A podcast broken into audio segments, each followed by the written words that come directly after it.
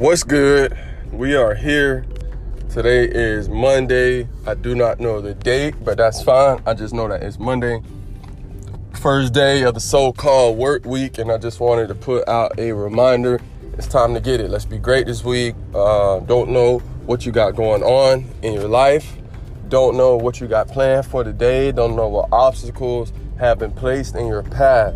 One thing my man Jeff said that really stuck with me is that God is always moving you forward. When God's hand is on your life, He is always moving you forward. So, no matter what sort of disappointments that you might have, uh, no matter what sort of issues, trials, tribulations that might arise, always remember that God is moving you forward for His purposes, moving you forward towards your destination, moving you forward towards your mission.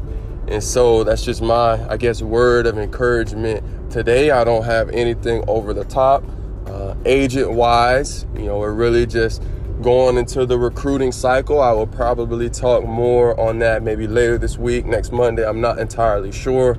But again, above every, everything else, let's be great today. I love you all. Be blessed.